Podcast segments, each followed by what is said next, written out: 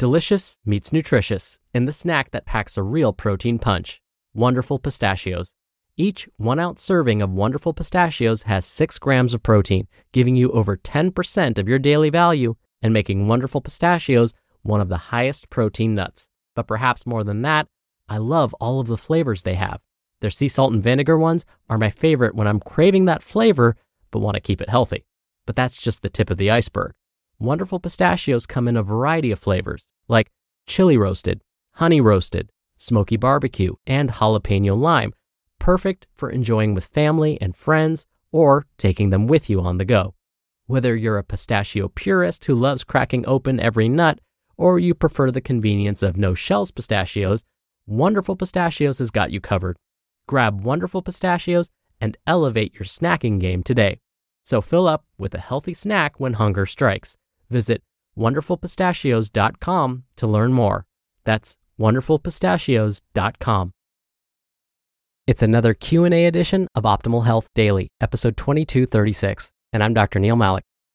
Hey there, happy Friday and welcome to another Q&A edition of Optimal Health Daily, where I answer your health questions related to fitness, diet and nutrition, and lots more. You send in the questions and I answer them for you. Now, I've always been obsessed with Batman, but I wasn't always interested in the stuff I talk about on this show nutrition, exercise, health, and wellness.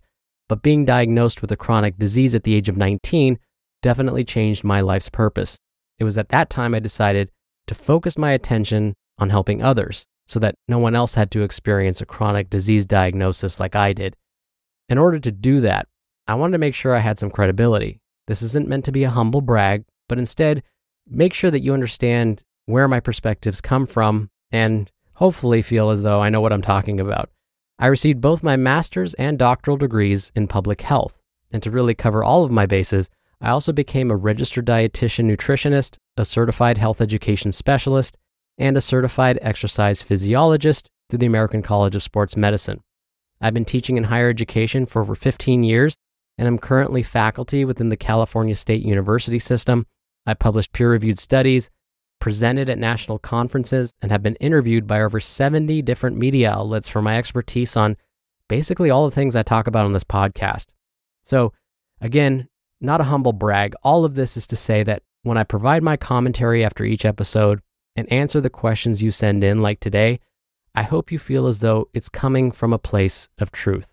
My only intention is to help you feel your best.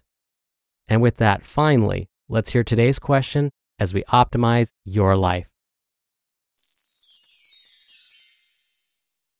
Today's question came via email.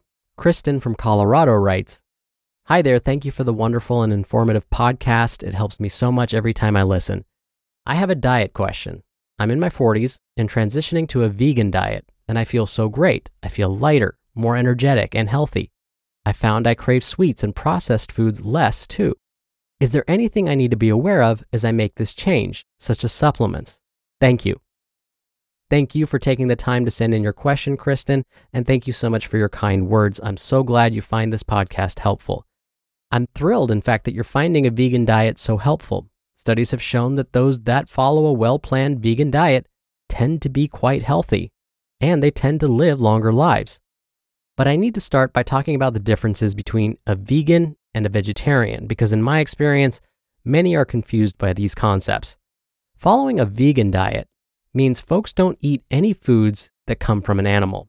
This means that vegans will avoid meat, poultry like chicken and turkey, eggs, fish, cheese, yogurt, and milk. Why? All of these came from an animal, obviously. But there are different degrees of veganism. For example, some will avoid eating honey because that comes from bees, which are part of the animal kingdom. Others may avoid refined sugar altogether. You're probably thinking, wait, what? Why sugar? Sugar comes from a plant, sugar cane. Well, during processing, to give sugar that white color and that perfect texture, what they do is they process that sugar by using animal bones.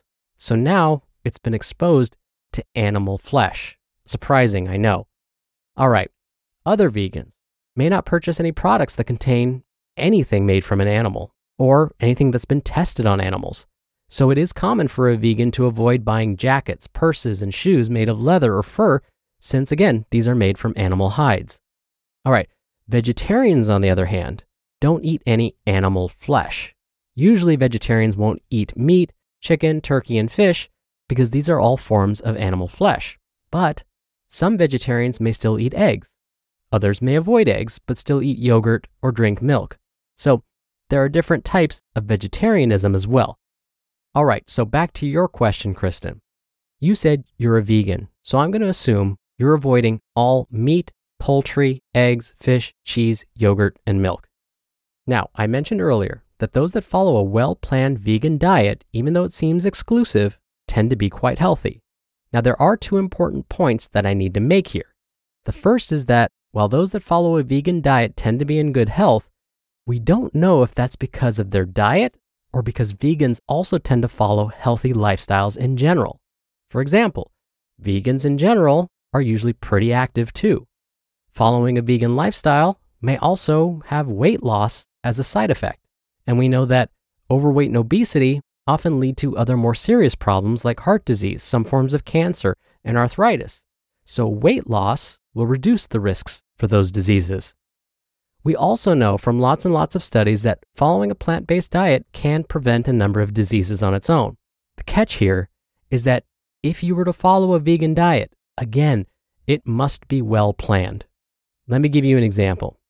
You can eat all plant based foods, but still have a poor diet. You could eat vegan pasta for breakfast, lunch, and dinner, but it doesn't mean you're consuming a balanced diet. You could still be missing important vitamins, minerals, proteins, and essential fats.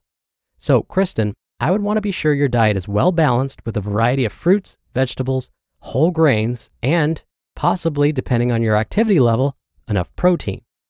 The most common deficiencies we see in those following a vegan diet over the longer term are vitamins B12 and D, iron, omega 3 fatty acids, and calcium. Why? Because for many of us, we get these nutrients from animal products. So, what I would recommend is first consider taking a multivitamin every day. This will likely cover your iron, vitamin D, and calcium needs. Next, find a quality vitamin B12 supplement. The most active form of B12 comes from animal products. You may have heard that some sea vegetables, like algae, contain B12. This is true, but it's not a form that the body can use, so you need to supplement the right form of B12. A sublingual form, meaning one you take under the tongue, is fine. And sublingual B12 is something you can buy over the counter. The other way to be sure you're getting enough B12 is to receive injections from your healthcare provider every so often. The next supplement I would consider would be one containing omega 3 fatty acids. Again, finding quality is important here. There's no need to buy a megadose version, but try and find one that says it's enteric coated and contains both EPA and DHA. EPA and DHA are types of omega 3 fatty acids. You can find omega 3 fats in sea vegetables, so if you consume seaweed or algae on a regular basis, you might not need this supplement. Now, I keep saying find a quality supplement. This could be a whole other podcast, but for now, a really easy trick is to look for a supplement with one or both of these symbols on the outside of the supplement packaging USP or NSF. These symbols mean the product has been tested for quality. That way, you can feel confident you're taking something that's relatively free of impurities. So, here's the real first step, Kristen. I would talk to your doctor about your current diet and ask about these supplements. They'll probably perform a complete health history and may want to run some blood tests first before deciding which supplements to take, how often, and in what dosages. And this would all be proper procedure. I would give your doctor kudos for doing these things. I wish you all the best. We're driven by the search for better, but when it comes to hiring, the best way to search for a candidate isn't to search at all. Don't search, match with Indeed. Indeed is your matching and hiring platform with over 350 million global monthly visitors and a matching engine that helps you find quality candidates fast. Ditch the busy work. Use Indeed for scheduling, screening, and messaging 93% of employers agree Indeed delivers the highest quality matches compared to other job sites. One of the things I love about Indeed is that it filters out incompatible applicants. So when you're hiring, the process is much faster, and you only have to consider applicants that are already likely to be a great fit. And listeners of this show will get a $75 sponsored job credit to get your jobs more visibility at indeed.com slash health. Just go to indeed.com slash health right now and support our show by saying you heard about Indeed on this podcast. Indeed.com slash health. Terms and conditions apply. Need to hire? You need Indeed. Thank you so much again for the question, Kristen. Now, if you want to send in a question to be answered right here on the show, you can email one to health at oldpodcast.com. If you're in the US, and as long as we still have some available, we'll physically mail you one of our Optimal Living Daily workbooks just for sending in a relevant question. If you're outside of the US, we'll email you a digital version. You can also have your own voice on the podcast. Just come by oldpodcast.com slash ask to record a question straight from your computer's microphone. It's really easy. You can even play back your message and do retakes before sending it in, or you can do it the old fashioned way and call in your question. The number is 161 I love OHD. That's 1 614 568 3643. Thank you so much for doing that. Answering your questions is my favorite part of the show. And that's another Q&A edition of Optimal Health Daily. Thank you so much for listening every day and all the way through. I hope you have a great start to your weekend, and I'll see you back here tomorrow where your optimal life awaits.